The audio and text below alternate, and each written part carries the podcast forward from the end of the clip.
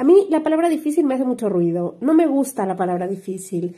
Eh, yo creo que entre lo difícil y lo fácil simplemente te lleva más tiempo.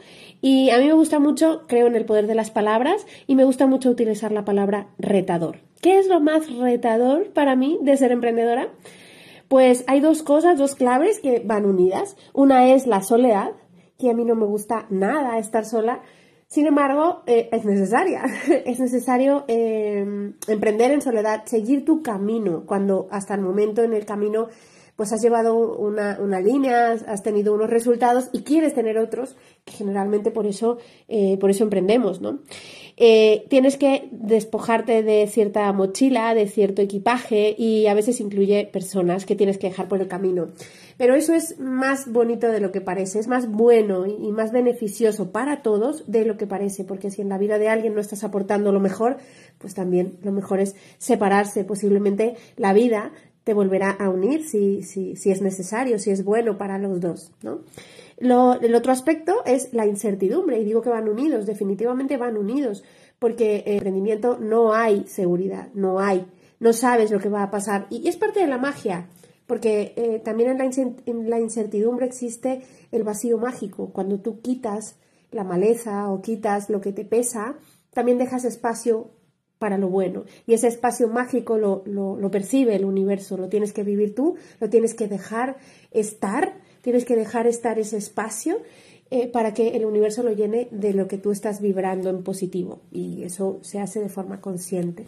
Un reto siempre es una oportunidad, así que si en tu emprendimiento eh, lo percibes como algo, como una oportunidad, tienes la posibilidad de vivir viviendo tus valores, viendo tus valores no es persiguiéndolos, no es necesitándolos, no, sino viviéndolos, poniéndolos como los lineamientos de tu empresa, los lineamientos de tu negocio, que es lo que se vive. Por ejemplo, a mí me gusta mucho vivir a través del el valor de la admiración. A mí me gusta mucho eh, tener clientas a las que admiro, eh, porque yo trabajo muchísimo mejor con ellas. Yo sé que pueden lograr mucho más cosas de lo que ellas son conscientes. Entonces a mí eso me, me hace muy feliz, me, me, hace despertarme cada día sabiendo que yo voy a encontrar, a ayudar a encontrar eso que ellas ahora no han visto, ¿no? Y es uno de mis superpoderes también, ¿no? Pero trabajar hacia la admiración me hace eh, pues ser más productiva y, aportar más a la vida de los demás. Otro de los valores, por mencionar dos más, es el respeto. El respeto de los tiempos de los demás, el respeto de las personas de esa manera y el respeto de mis propios tiempos. Así puedo gestionar mejor mi energía y doy lo mejor a los demás, dándome lo mejor a mí primero. Otro de los aspectos muy importantes para mí, y lo vivo como un valor, es el de la diversión, es el de la aventura, en el sentido en el que no quiero para nada una vida aburrida. Así que mi negocio no puede ser aburrido. Si yo creo un negocio aburrido, me da una vida como resultado aburrida, rutinaria. Y a mí eso no me gusta nada, me hace muy infeliz, es parte de mis necesidades humanas y como lo tengo controlado el tema, eh, sé que cuando mi vida se convierte o mi negocio se convierte en aburrido, yo tengo mucho sufrimiento y no me gusta vivir en sufrimiento. Así que cuando empiezo a sentir ese pequeño dolor, tomo decisiones para salir de ahí. Bueno, el primero es muy importante, es muy necesario y nos guste o no, hay que tenerlo porque si no nos, pues nos trae muchas malas consecuencias. En cambio, si vivimos con esa habilidad y si la trabajamos, que es la organización, tendremos mucho más recursos, más tiempo, más energía y más dinero también para poderlo gestionar y para poder tener lo que quieras lograr con tu negocio. O sea, tú tienes una organización en tiempo, en rutina, eh, en rutina en el buen sentido de la palabra, eh, en, no sé, en bloques. Eh, en la siguiente habilidad, como no podía ser de otra manera, es la resiliencia. Y esto pasa por ver el fracaso y las cosas que no salen bien y los errores, todo esto, verlo como algo positivo, verlo como convertirlo o darle un nuevo significado a ¿Para qué ha venido a mi vida? De cambiar la pregunta de ¿por qué me pasa esto a mí otra vez?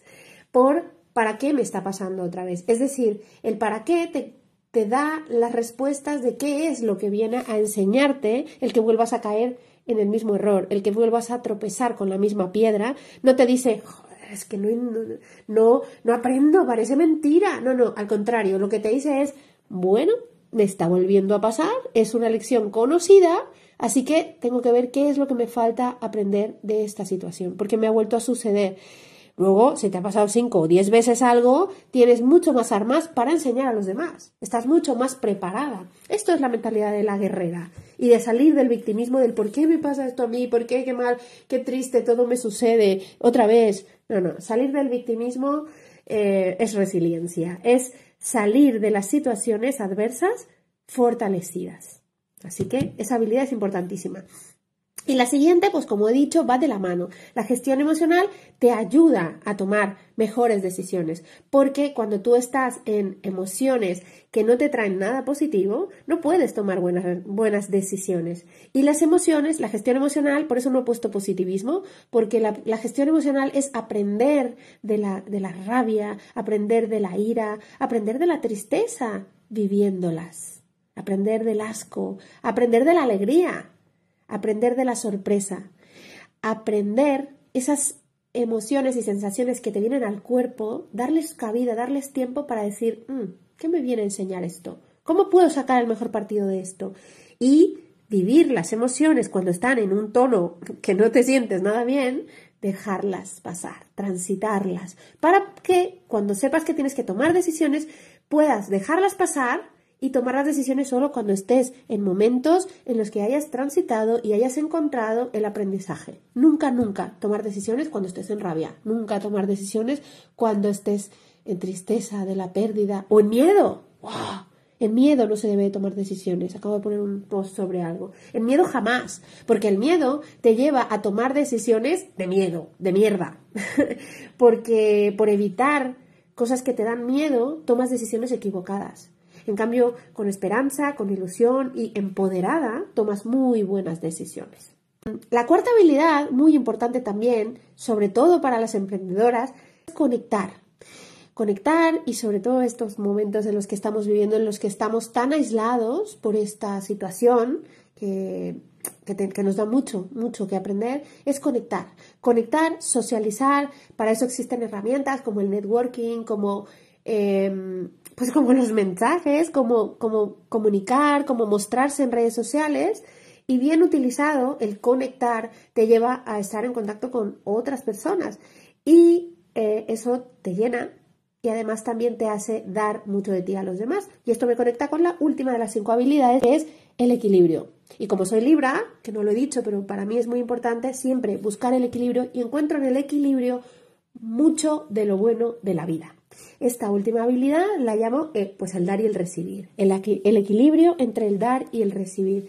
Porque si tú conectas con las demás personas, pero conectas desde un yo te voy a aportar a tu vida, estoy aquí para dar un servicio, estoy aquí para dar una ayuda, con lo que yo sé, con lo que yo he aprendido, con lo que yo hago,